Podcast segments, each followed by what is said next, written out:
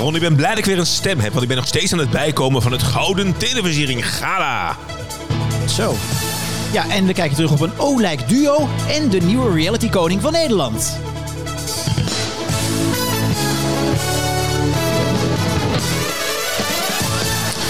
Welkom bij Daar bleef je voor thuis, de gids, waarin we je gidsen door tv-land. We blikken terug op de tv-maand oktober. Je kunt er nooit genoeg op tijd bij zijn. En we blikken kort vooruit op de komende maand november. Toch, Ron? Ja, het is alweer even geleden, oktober. We zijn een beetje aan de late kant deze maand. Ja, excuus daarvoor. Soms heb je dat. Ja, soms zijn die omstandigheden. Maar we zijn er. En daar gaat goed voorbereid. Dat is sowieso een keer goed voor de podcast, denk ik. Al was ik ook wel weer dingen vergeten, moet ik eerlijk zeggen. Echt waar? Ja. Nou, we gaan mensen helemaal nog door oktober meenemen. En er zijn er wat hoogtepuntjes die we kunnen bespreken. We doen natuurlijk straks ook nog de post, altijd, hè? Wat is er binnengekomen? Zeker, heel veel reacties weer. En we kijken alvast een beetje vooruit met allemaal nieuwe titels die de komende weken gaan starten. Zo wat interessant. Kortom, eigenlijk wat we altijd doen. Ja, laten we snel beginnen.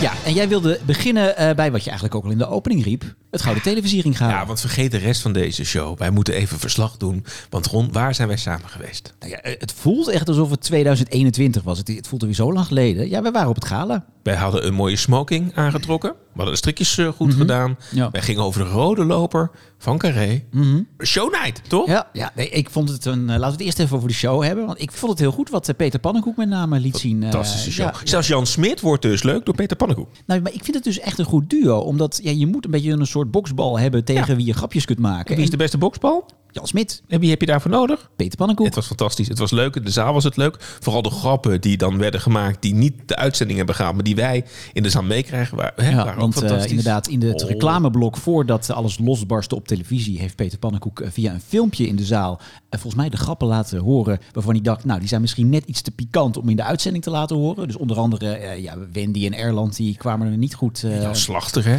Toch? Jan Slachter werd nog even neergezet, inderdaad.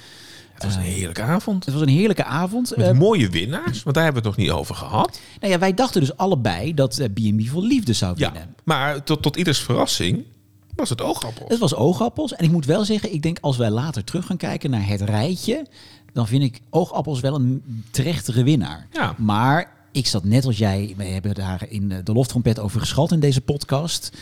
Wij waren heel erg enthousiast over B&B voor Liefde. Dus als dat had gewonnen, dan hadden wij ook op de stoelen en de tafels gestaan dansen. Dat is ook zo. Dus maar het was prima. En het waren allemaal mooie winnaars. Het was een leuke avond. Ja, dus vond Helene Hendriks vond ik ook terecht. Ook leuk. Ja, nee, dat was echt leuk. Ja. Maar het leuke kwam natuurlijk nog daarna, hè? Want dat kunnen wij nu uit de doeken doen. Ja, je bent nog steeds hysterisch, begrijp ik. Want het was natuurlijk gala en we hebben de show gehad. Maar daarna dan begint altijd de afterparty. En dan proberen wij toch, want wij zijn ook serieuze podcastmakers. Hè? Ja, wij proberen te mengelen met het publiek. Ja, en het was toch wel een legendarische avond. Want we hebben met iedereen, kun je eigenlijk zeggen, hebben wij geknuffeld, bijgepraat. Wilden mensen met ons selfies maken, omdat ze aan de podcast luisteren. Soms moesten mensen even achtervolgen voordat ze met ons wilden praten. Ja, maar het was wel, we hebben alles gesproken. Voor mij hebben wij het langste gesprek gehad. Dat moeten we dan denk ik toch maar even bekennen hier in de podcast.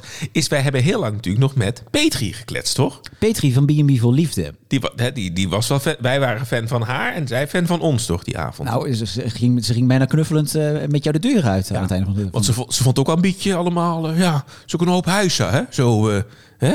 Ik zag wel een soort lichte seksuele spanning tussen jullie. Nou, zover wil ik niet gaan. Maar het was wel zo. Dat voor mij zat de Brabant Connection er wel lekker in met we hebben natuurlijk een achtergrond allemaal uit Brabant. En dat gaf wel een soort link op een gegeven moment. Zij dacht ook, waar ben ik nou in godsnaam terechtgekomen? Ja. Ze was wel blij dat ze de B&B even had dichtgegooid dat weekend. Precies. Dus ze eventjes in de beste jurk even dat rare Hilversumse circus een keer kon meemaken.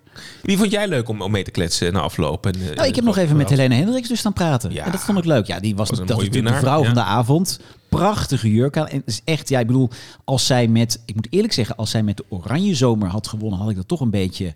Ja, had ik niet het rechte winnaar gevonden, want ik vind het andere twee beter. Maar dat is echt een leuke talkshow. En ik vind Helene echt wel een terechte winnaar als het gaat om de beste presentator van het jaar. Want zij doet wat zij laat zien. Zij staat echt, het is al vaak gezegd, de mannetje op SBS 6. Ja. Heb je nog mensen gemist op het gala? Of, Nou ja, zoals altijd eigenlijk. Gewoon de combinatie Robert ten Brink en Lies Snoeijink. Ja, Ja, dat was een connectie inderdaad, die zo goed kon duiden. Nee, de hele avond stonden Robert ten Brink en Lies Snoeijink ooit met elkaar te praten. Ja, en dat vonden wij een rare combinatie. En waar was Frits Sissing? Want Frits Sissing was natuurlijk ook jarenlang... Frits Sissing, je spreekt het uit de vergissing. Maar goed. Nee, Frits Sissing. Heel goed. Dat was jarenlang ook de ster van de show. En die heeft dat natuurlijk jarenlang ook aan elkaar gekletst. Ja. En we hebben natuurlijk ook menig dansje gedaan met Frits na afloop. En met de vrouw van Frits Sissing. Ja. En ik vind het ook als penningmeester van de Frits Sissing fanclub... vind ik het ook wel gek. Maar zou die het erg vinden dat hij dan uit de presentaties gezet of zo? Want Rick van de Westerlaken, die was er gewoon. Die zat op rij 1. Ja, en Arthur Rooijakkers, die zit altijd wel weer in reden om er dan weer bij te zijn als ex-presentator. Nu weer genomineerd. Mag ik daar toch even een puntje over maken? Over de grap van Peter Pannenkoek erover. Ja, want dat was natuurlijk het meest terechte punt. Want Peter Pannenkoek maakte een grap over ik zie je weer boos worden nu. Een beetje ondergeschikt was aan het feit, aan dat programma. En dat hij dan toch daar zat als presentator. Terwijl hij alleen maar de kennismaking heeft gedaan. En de reunieshow die helemaal kapot geknipt is uiteindelijk. En maar Art liet dat inderdaad gewoon gebeuren. Die was gewoon ook de ster van het bal. Hij denkt, ik ga gewoon mee. Datzelfde als dat hij ooit van Expeditie Robinson naar RTL is gehaald. Ja. Toen werd iedereen boos. Zegt hij, oh nee, dat wil ik helemaal niet presenteren. Ja. En nu jaren later is het doorheen gemoffeld. Hoor je niemand meer over. Maar zo gaat hij, hè? Ja. Dan kun je je stembanden wel kwijt zijn. Maar dat wil je nog niet zeggen dat je dat gedrag moet vertonen. Precies. Maar mag ik wel even een compliment maken naar Afrotros? Want het was echt weer als vanouds. Het was gewoon mooi gehalen. Het zat goed in elkaar. Het was ook gewoon in het carré weer. Want de afgelopen jaren was het natuurlijk al een beetje nog gemankeerd. Omdat we nog met corona zaten en zo. En daarvoor was het in die vreselijke Heineken Musical. Of hoe heet het allemaal? Ja. De Ziggo. Nee, niet, was het maar de Ziggo dan. Ja, hal. Ja, ergens op een weiland. Ja. Maar het was leuk. Het was wel jammer dat om 11:30 de bar al dicht ging. Ja, wij kwamen er net lekker in. Ja, we hadden nog heel veel plannen. Maar, maar goed, dus een goede editie volgens mij. Ja, we zijn er volgend jaar weer bij, toch? Ja. We moeten snel door, want we lopen nu al uit. Ja, wat heb jij gekeken afgelopen maand? Ik wil het hebben over een nieuw dynamisch duo op de televisie. Namelijk Emma Wortelboer. Was en Adriaan dacht van, wat heb je gezien? Maar, oh nee, niet. Ja. We zijn al een tijdje uit de running. Toch? Emma Wortelboer en Maarten van Rossem. Ja, want die doen iets leuks op NPO 3, toch? Met elkaar. Ja, die hebben elkaar ooit ontmoet bij De Slimste Mens. Waar Emma Wortelboer dus meedeed als kandidaat. En daar was al een soort chemie. En zij dachten, wij moeten even een programma met elkaar gaan maken. En zij zijn uitgekomen op zeg maar de verschillen van vroeger en nu. Maarten van Rossem, die een beetje de oude generatie vertegenwoordigt. En Emma Wortelboer dus de nieuwe generatie. En toen ik dat las, dan dacht ik, nou, dit is echt een programma van 3 keer niks. Ja. Toen ging ik het kijken. Toen was het eigenlijk inhoudelijk nog steeds een programma van 3 keer niks. Want ik heb weinig geleerd wat ik nog niet wist. Maar de chemie tussen deze twee mensen is echt heel erg leuk. Je ziet Maarten van Rossem zoals je hem nog nooit hebt gezien. Want waar klikt het dan? Dus kijk, Maarten van Rossem is natuurlijk een grumpy old man. Is altijd chagrijnig en zo. Maar als Emma Wortelboer hem gewoon aankijkt en gewoon eigenlijk een hele foute vraag stelt, of een vraag waar hij normaal eigenlijk heel chagrijnig van zou worden, omdat Emma hem stelt, blijft hij vriendelijk. Sterker nog, hij gaat gewoon lachen. Hij gaat glimlachen. Hij ontdooit helemaal. Hij opent zich. En nou ja, dat is denk ik toch ook wel de reden dat ik zag van een goed duo, dat verzin je niet, dat is er gewoon. Ja, en dan is het format dus eigenlijk ondergeschikt aan wat ze... Hè, precies, wij kunnen het ook over bordspellen hebben. Dat zou best goed gaan. Ja. Maar goed, mensen erger je niet. Ja, precies. Ja. Dus Wortelboer en Van Rossum, kijk, het is niet een heel hoogdravend programma, maar het kijkt lekker weg. En nogmaals, door de chemie tussen deze twee is het echt een lekker programma geworden. Ik ga het er helemaal afkijken. Denk je dat ze een ander programma samen zouden moeten doen? Zie je iets voor je in de toekomst wat zij goed zouden kunnen doen samen? Dus we vinden vast al iets. De Slechtste Wegen van Nederland met Maarten van Rossum en met Emma Wortelboer. Is dat geen leuke tv? Ja. Of een combinatie van spuiten en slikken en een Amerika-documentaire. Nou, ja. Kom je erop? We moeten door naar het volgende. Bureau Rotterdam, daar wilde jij het over hebben. Ja, dat is, ik heb niet zoveel met reality. Maar je ziet de afgelopen jaar dat... Je hebt niet zoveel met reality. Je hebt hier 10 minuten lang de loftrompet over B&B vol liefde zitten afsteken. Ik bedoel, zeg maar... Kijk, in de jaren 90 had je een soort grote trend dat alles wat brandweer, politie of iets met sirenes was, dat het op televisie... Oh, dat soort reality. Moest, dus dat je 0611 Weekend bijvoorbeeld. Ja, dat was toen. Hè. Ja. En Ooggetuigen met Ruud de Weijden op RTL. En dan dacht ik altijd van dat een beetje sensatie. Ik weet niet of dat nou iets voor mij is.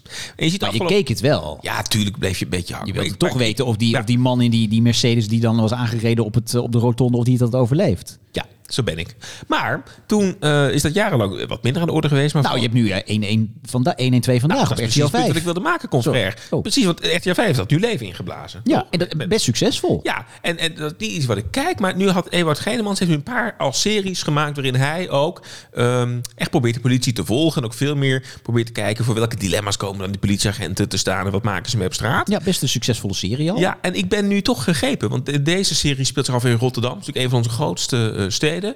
Veel gedoe, met veel geweld, met veel maffe mensen. Maar het is een heel goed gemaakt programma. Ik ben er echt een beetje fan van geworden. Want er zit ook veel ellende in. Ik bedoel, we hebben echt honden die elkaar doodbijten. Grote vechtpartijen op straat tussen allerlei groepen. Ellende, mensen die in de war zijn. Die dingen uit het raam gooien. En die naar de hulpverlening moeten. Maar het laat zo'n andere kant zien van de maatschappij en het leven. En wat ik er knap van vind. Want kijk, die andere programma's die we net noemen. Die hebben ook wel echt het gevoel dat dat heel erg sensatie wordt. En wat ik heel knap vind van wat Ewout Genemans doet... is dat hij echt wel spraakmakende televisie maakt. Omdat het hele bijzondere verhalen zijn die hij laat zien. Maar het is heel integer. Want het gaat echt veel meer over de dilemma's... waar die agenten dan bijvoorbeeld mee komen te zitten. Dus ik vind het echt een prachtig gemaakt programma. En ik zie dat het ook heel succesvol is. Maar terecht, dus ik vind echt... het is echt een soort nieuwe...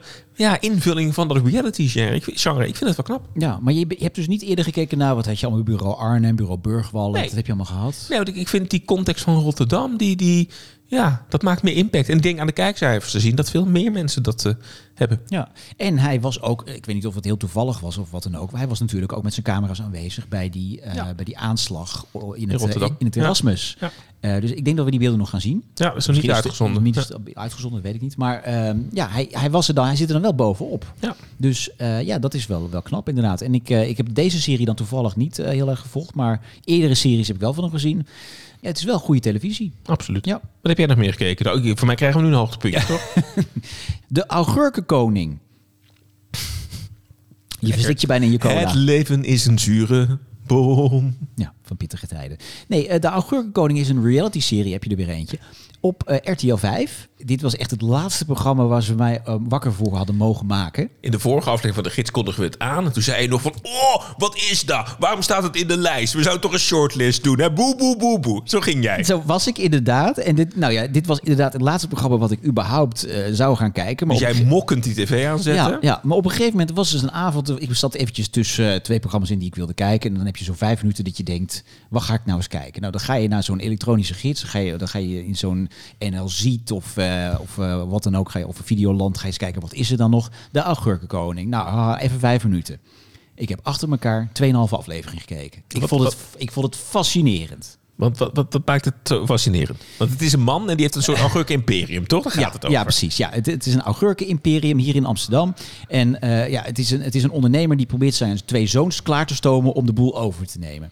Ja, en die man die heeft de hart op de tong. Want dat is echt zo'n Amsterdammer, weet je wel? Oh, leuk, hè? Ja, leuk. Klerenleier. Ja. De gamme augurken op de grond. En die zit al zijn medewerkers, echt... Met ik weet niet wat allemaal wat slecht is, zit hij uit te maken. En scheldwoorden en dat soort dingen. Nou, weet je echt hoe je zo'n oude Amsterdammer voor je ziet.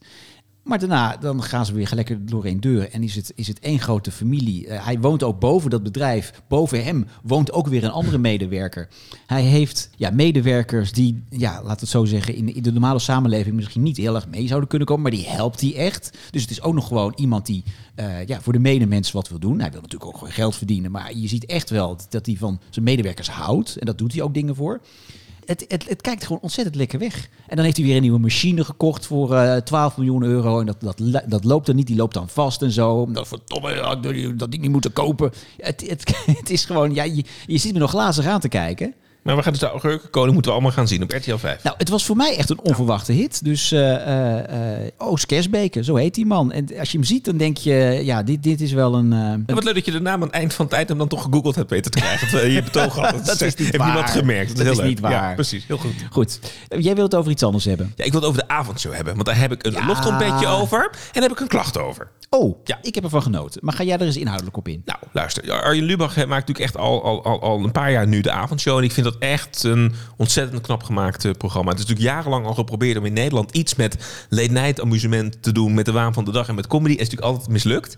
En Arjen Lubach die heeft het voor elkaar gekregen om echt dagelijks Altijd scherp, altijd actueel. Echt een goed programma te maken. En ik vind de impact groot. Hij weet echt onderwerpen aan te snijden die niemand anders aandurft of te ingewikkeld vindt. Mm. En wat ik echt het meest bijzondere vond, is dat hij ook afgelopen seizoen, los van iedere dag de satire, één keer over een ander boeg heeft gegooid door te zeggen, want ik wil vandaag toch eens echt wat meer duiding en diepgang geven aan het hele conflict wat zich nu in Israël afspeelt. Dat vind ik ook, dat je dan echt daar de diepte in wilt gaan en een soort mini-college wilt geven. Voor mij moet iedereen dat zien, want dat is volgens mij het meest heldere commentaar of de meest heldere duiding van dat conflict. Ja. Vind ik gewoon knap dat je daar ook in je eigen vorm mee blijft experimenteren.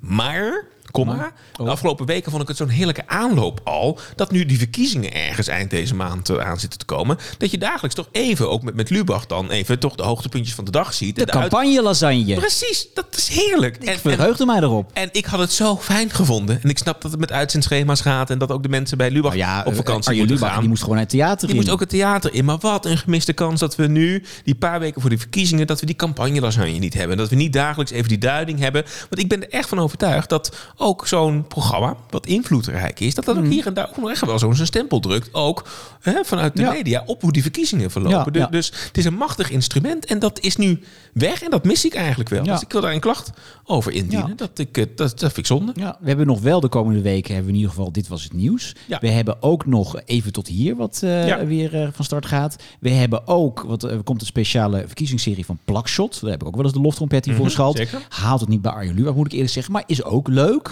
Ja. Dus er is wel wat satire. Sterker nog, er is best veel satire. Maar inderdaad, de koning van de satire, die moeten we missen. Ja, dat vind ik gewoon jammer. Doe ik daar ook even klachten over indienen hier in de show. Nou, heel goed. Ja, en ik wilde nog wel even zeggen dat ik ontzettend genoten heb van zijn aflevering over havermelk.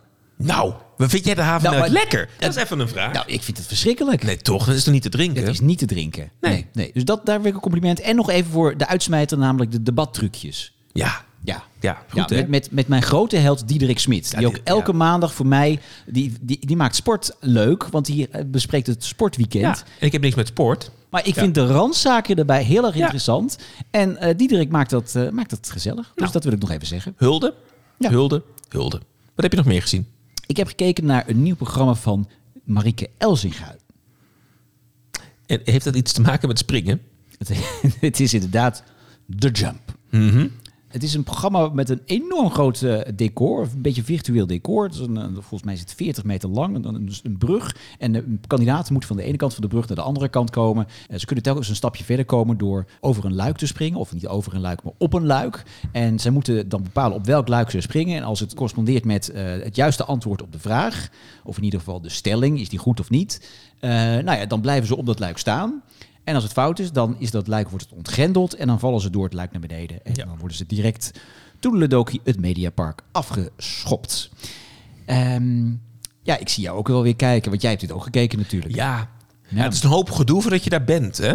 Ja. Want je moet een hele quiz door toch rond, met heel veel vragen. Ja.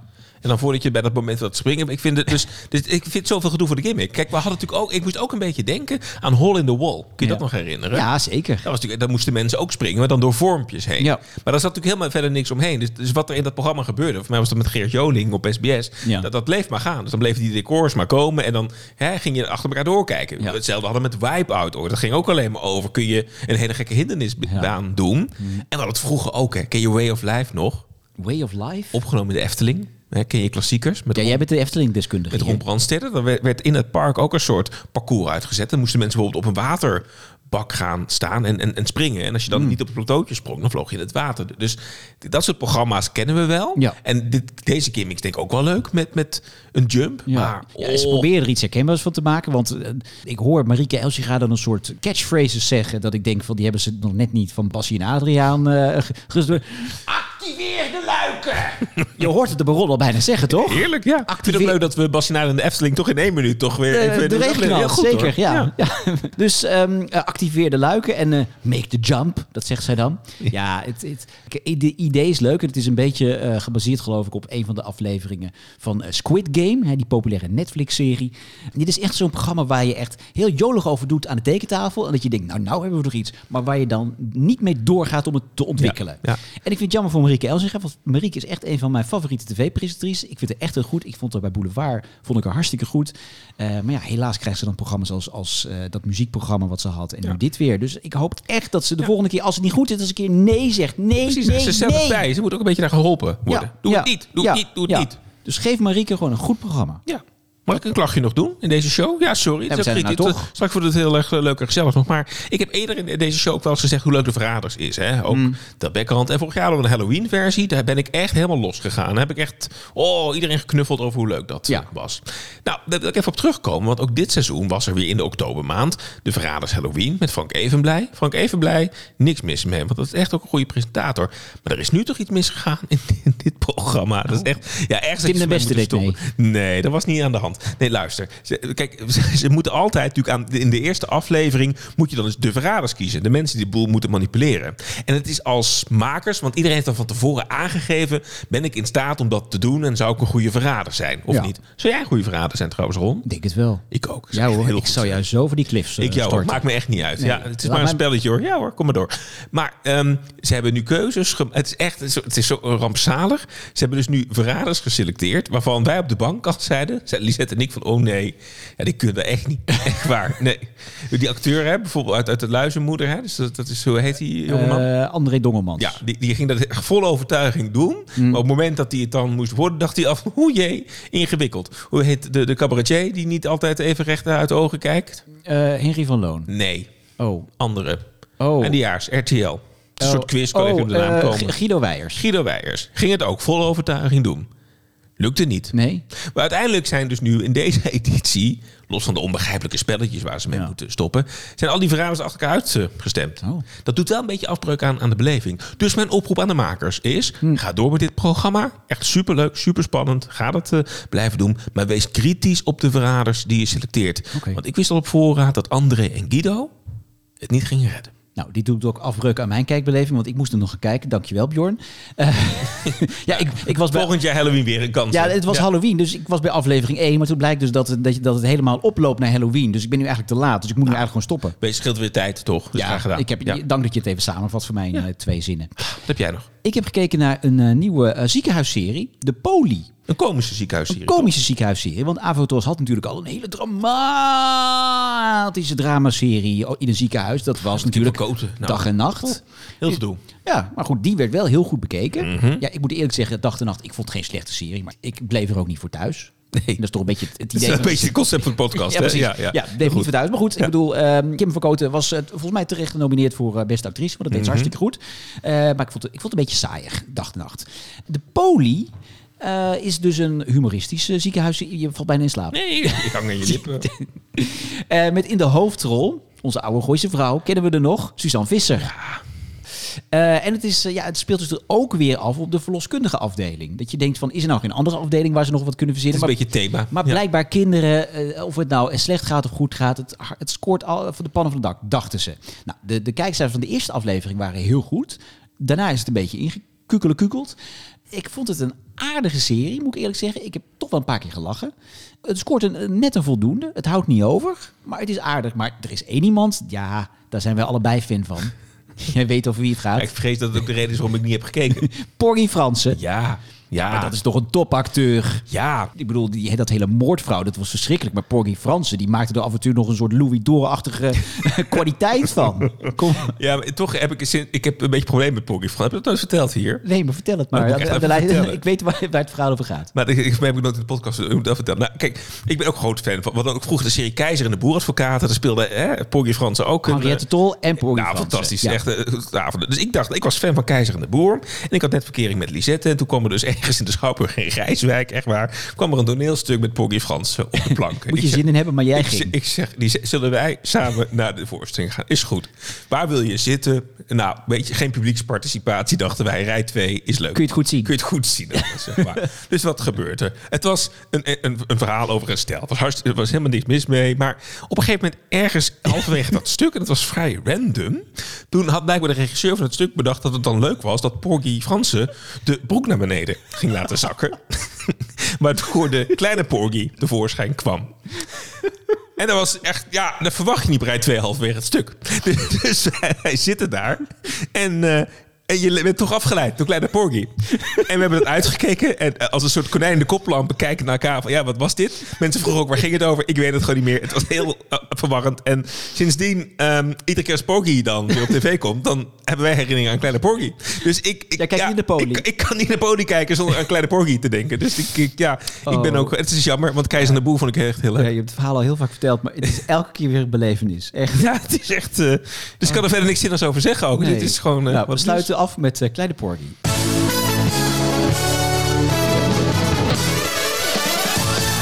Hoe is het met Bjorns kleine postvakje? Ik was helemaal in de war ervan. Het zit nog steeds in je hoofd, hè? Ja. Nou, kom maar op. Ja, Kirsten, ik heb wat reacties gehad. We hadden vorige maand ook de gids. En dat was heel pijnlijk, want dat hadden we een beetje eerder opgenomen. Ja. En toen hadden we het over de beste zangers van Nederland.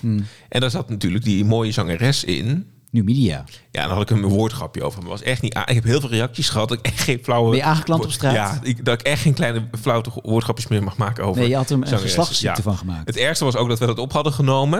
En dat eigenlijk na de opname kwam er dus nog een aflevering... waarin zij de hoofdrol speelde. Waarin ze ook echt een ongelooflijk tragisch, dramatisch... echt heel indrukwekkend levensverhaal vertelde. Ja. Dus ja, dat wist ik toen ook nog niet. Dus sorry van de luisteraar. Dus als je niet belachelijk gemaakt wil worden door ons... zorg dat je een indrukwekkend levensverhaal... hebt, ja, dan kom je er weer weg. Porgy, hè? Zet hem sorry, Porgy, ook weer anders. En we gaan door. David heeft ons een mail gestuurd. Die zegt, HBO en Ron, kennen jullie het programma De Eerste de Beste nog van de Tros? Ik keek er vroeger altijd naar met mijn vader en zat op het puntje van mijn stoel. En is het niet leuk om daar een keer aandacht aan te besteden in de podcast?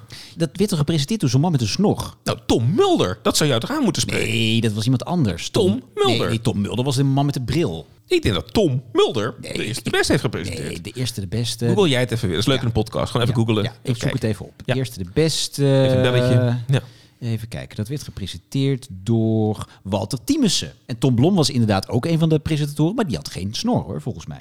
Nee, dat is toch Walter dus. Nou. Anyway, Eerste de Beste. Ja, ik heb het als klein kind heb ik het wel eens een paar keer gezien. En volgens mij was het ook een van de voorlopers van Wedden Dat. Ja. Ik heb één scène uit dat programma. Dat vond ik fantastisch. Dat was dat er een man geketend op de helix van de Python in de Efteling werd vastgeketend. Toch weer die Efteling. En is dat de tweede keer nu, hè? Nee, het wordt gesponsord dit programma. Echt, die seizoenskaart is weer binnen. Ja, heerlijk. En toen ging dat karretje rijden, weet je wel. Dan ging het ervan af. En dan moest die boeienkoning zichzelf heel snel ontketenen vanaf die helix. Dat vond ik fantastische televisie uiteraard. Dus ik heb het heel veel gekeken. Ik meen me een aflevering te herinneren... waarin ze volgens mij met 60 man in een klein de chevaux gingen zitten. Dat kan ook. Ja. Dus De Eerste de Beste. Nou ja, ik moet me wel even gaan inkijken dan. Want ik kan me er niet, behalve deze scène, dan niet meer zoveel van herinneren. Maar het is wel echt een legendarisch programma. Nou, we zetten hem op het lijstje erbij. Dus wie weet. En we hebben nog een vraag gekregen van Jolanda. En die zegt van, ik zie dat Medisch Centrum Best weer terugkomt op televisie. Vindt u dat nou een goed idee of niet? Ja, bij SBS 6. Ja, wat vind je ervan? Nou... Eerst zien dan geloven, toch? Ja, ik ben wel kritisch. Ja, weet je, je gaat het toch altijd weer vergelijken met wat het was. Dus om daar nou een 2023 versie van te maken... of 24 of 25 zal het wel worden... ja, ik vind het een risicootje. Dan kun je beter iets nieuws verzinnen, zoals nu met Dag en Nacht. En wat had je ook, Medisch Centrum... of hoe heet die serie? MCM, ja. Daarvoor hadden we IC natuurlijk ook nog. IC hebben we. Ja, we hebben heel veel... Ja. Kijk, de ziekenhuisserie is natuurlijk op zich... Als het goed gemaakt is, dan kan het altijd prima. Ja. Maar om het nou weer Medisch Centrum West te noemen... Ik denk, blijf er een beetje vanaf. Ik ben er ook sceptisch over. Ik denk wel... het is denk ik wel een heel herkenbare titel. Mensen willen nieuwsgierig naar zijn. Dus dat heb je dan mee. Maar het is inderdaad... Weet je, zoiets werkt eigenlijk alleen maar... als je de hele cast van vroeger doet. En ja, de halve cast is al overleden. Ja. We hebben nog wel natuurlijk Mark-Klein Essink. We hebben Rob van Hulst.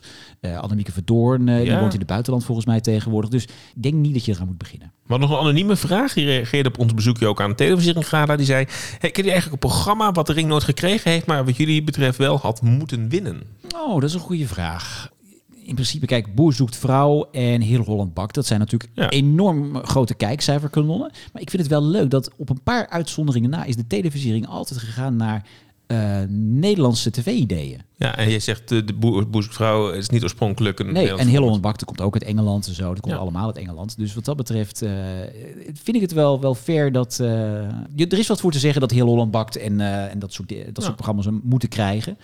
Veel andere programma's ook niet kunnen noemen. Dat is wel het interessante. Want ik zou niet een hele rij titels hebben. Ik heb dat ook jaren gehad. Dat wij elkaar ook aanklampten. Zeiden van weet je, is dat nou terecht, hè? Met gewoon Jan Smit, hè? Of met voetbal international ooit. Dat we dachten van, joh, is dat nou de degradatie van de prijs? Maar ja, om nou te zeggen dat er een hele lijn up is met programma's. Dan denk ik van, oh, het is zo bijzonder dat dat niet heeft gehad. Nee, het is ergens ook wel, als je die hele lijst terugkijkt met die winnaars. Het is ook een soort wel mooi tijdsbeeld van hoe televisie zich ontwikkeld heeft. En wat er allemaal gewoon toch zich in de kijker heeft gespeeld. Ja, er zijn altijd wel programma's. Ik zie hier nu bijvoorbeeld Peter R. de Vries. Die had hem wat mij betreft mogen krijgen. Ja. Nou ja, dat soort programma's. Ja. Expeditie Robinson heeft hem nooit gekregen. Die is wel. Maar daar heeft Arthuis zelf 80.000 keer genomineerd. Ja, maar dat is de artsen schuld. Houd erop. Echt waar. Ja. U kunt trouwens blijven reageren. Hè. Als u ook een vraag aan ons heeft of een tip voor een programma om te bespreken in de podcast, dat kan allemaal naar Daar bleef je voor thuis @gmail.com of volg ons op de socials en laat daar een bericht achter.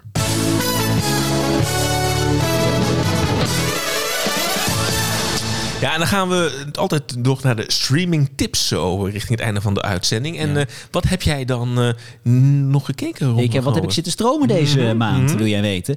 Ik heb gekeken naar een nieuwe dramaserie van Chantal Jansen. Of tenminste, zij is een van de bedenkers daarvan. Dat is namelijk Één Grote Familie. Die is nu te zien bij Videoland. Een serie over samengestelde gezinnen. Iets waar zij natuurlijk persoonlijk ook ervaring mee heeft. Heeft ook een man die al een eigen gezin had voordat ze bij elkaar kwamen. Ik ben hem vol enthousiasme gaan kijken. Ik vond wel, er zijn wel heel veel kinderen. Ik weet niet of het jouw droom is om heel veel kinderen te hebben later, maar je kunt ze moeilijk uit elkaar houden. Hè? Ja. Het is wel een heel groot gezin. Het is wel druk en zo. Ja, ik ben niet zo van de grote. Ik ben ook in mijn eentje vroeger opgegroeid. Ik heb geen broers en zussen.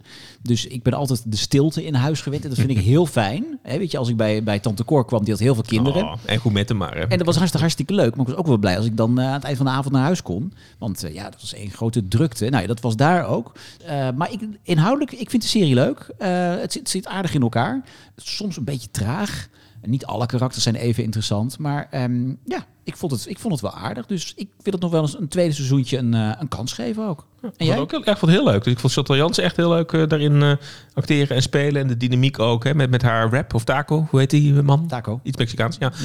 Echt heel goed. Dan krijg je taco weer achter je aan. En ik vond zelfs Jeroen van Koningsbrug heb ik er soms een beetje moeite mee, eerlijk zeggen. Maar vond ik in deze serie echt heel leuk. Was gedoseerd. Ja, was goed. Dus, dus beter dan Hockeyvaders. Ja. Hè? Daar komt geen tweede seizoen van. Nee, snap ik wel. Je zit in tranen daarover. Nee, maar ik vond dit echt een leuke serie. Dus als je hem niet gezien hebt, gaat kijken. Is een leuk Nederlandstalig dramaserie Vermaak. Heb jij ook nog een Nederlandstalig drama Vermaak gezien? Nee. Of is het weer Engels? Nee. Kijk, mensen klampen mij inmiddels ook aan. Hè, dat ze natuurlijk ook weten dat ik in plaats van de reguliere Netflix-titels rond, dat mensen zeggen, oh, heb jij nog iets ander Europees? Het liefst iets Vlaams, wat je ons kunt tippen. Ja, ik ga er inmiddels vanuit dat je wordt gesponsord door de Europese Commissie, inderdaad. Want het is echt Europees drama voor en achter. En ik heb een Vlaamse tip maar weer eens meegenomen. Wat mensen verwachten het bijna inmiddels in deze rubriek. Ik schrijf mee. Wat is het geworden? Ik heb een klassieker. Hoe zit dit? Een klassieker? Ja, want deze serie heb ik al vroeger een keer gekeken. En deze is nu weer opnieuw op Videoland uitgebracht. En toen zei ik tegen mij... Maar een nieuwe serie? Nee, dit is een serie uit 2013 volgens mij. 10 jaar oud. En mijn lief had die niet gezien. Dus ik zeg, heb je die serie ooit gezien? Ik zeg, heb ik wel gezien. Gaan we samen kijken. Welke? Salamander. Nou, maar dat is leuk. Ken je die serie ook? Ja, die heb ik gezien toen die destijds werd uitgezonden. Ik heb volgens mij ooit per ongeluk op de VRT aflevering 1 gezien. Ja? En toen ben ik volgens mij elke zondagavond braaf naar de VRT gaan kijken. Want toen had je nog niet al die streamingdiensten en zo. Om dat te gaan kijken. Nou, ik vond het een geweldige serie. Het speelt zich af in een bank. Je wordt overvallen en er worden een aantal kluizen geroofd. En dat is niet zomaar random kluis. Dat zijn mensen die op hoge posities ergens in de Vlaamse politiek zitten. En die geheimen met zich meedragen. En er is een agent die aan alle kanten wordt tegengewerkt, maar die wil weten hoe zit het geheim in elkaar. En dan ontvouwt zich een complotten en allerlei spannende sensaties. Ziet er prachtig uit. Heel veel special of heel veel stunts zit erin. Spannend. Heel spannend. Dus deed me een beetje denken aan het vroegere Unit 13. Unit 13 Bureau Kruislaan. Die hele reeks. Daar refereert het echt aan. Het is goed geacteerd. Het ziet er prachtig uit. Dus het is een oude serie. Maar ik ben hem dus nu helemaal opnieuw aan het bingen thuis op de bank. En we zijn er super enthousiast over. Dus het zijn 2 seizoenen. Helemaal voor je klaar op Videoland. Dus kijk, Salamander, zoals ze in Vlaanderen zeggen. Oké. Maar goed, dan gaan we wel even de spelregels aanpassen. Want dan kan ik vanaf volgende maand ook een oude serie erin gooien. Dus. Als je dan net opnieuw gereleased is op een van de streamingdiensten, kunnen we het daarover hebben. Okay. Ik zal het even een redactievergadering meenemen.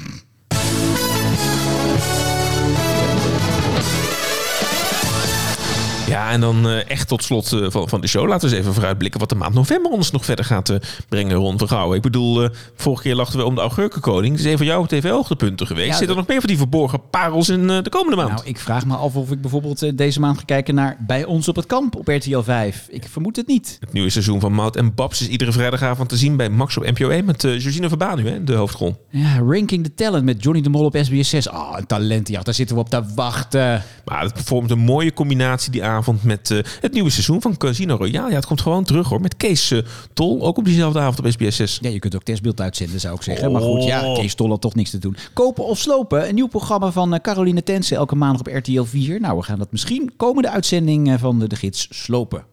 Ja, gelukkig is op dinsdagavond altijd weer vertrouwd en fijn Frits Sissing. U hoort hem vaak in deze show. En terecht, hij presenteert weer een nieuw seizoen van Tussen Kunst en Kitsch op. Misschien was hij daarom niet op de televisie. Dat hij aan het opnemen was. Ja, in het oud schaaltje bij meneer Aardewerk was. Ja. Ja. Santos, een nieuwe dramaserie die we vast en zeker gaan recenseren in de komende uitzending. Die is iedere donderdag te zien op NPO 3. Op vrijdagavond worden de pakken weer aangetrokken, want het nieuwe seizoen van de Masked Singer op RTL 4 begint dan weer. Ik hoop dat jij ook eens een keer je masker afzet. Oeh. All Against One is een nieuwe... wat is het eigenlijk? All Against One. Een soort 1-tegen-100. Het is een interactieve spelshow inderdaad, hè, waarin mensen ook thuis heel erg mee kunnen spelen. Het wordt multi-trans-story, mediaal. Goed. We gaan het zien. 11 november op RTL 4. En op 11 november start ook het nieuwe seizoen van Sterren op het Doek op NPO 2. Ben je al gebeld? Ik heb een groot doek nodig. Jouw vrienden, je noemt het al, satire met Even tot hier.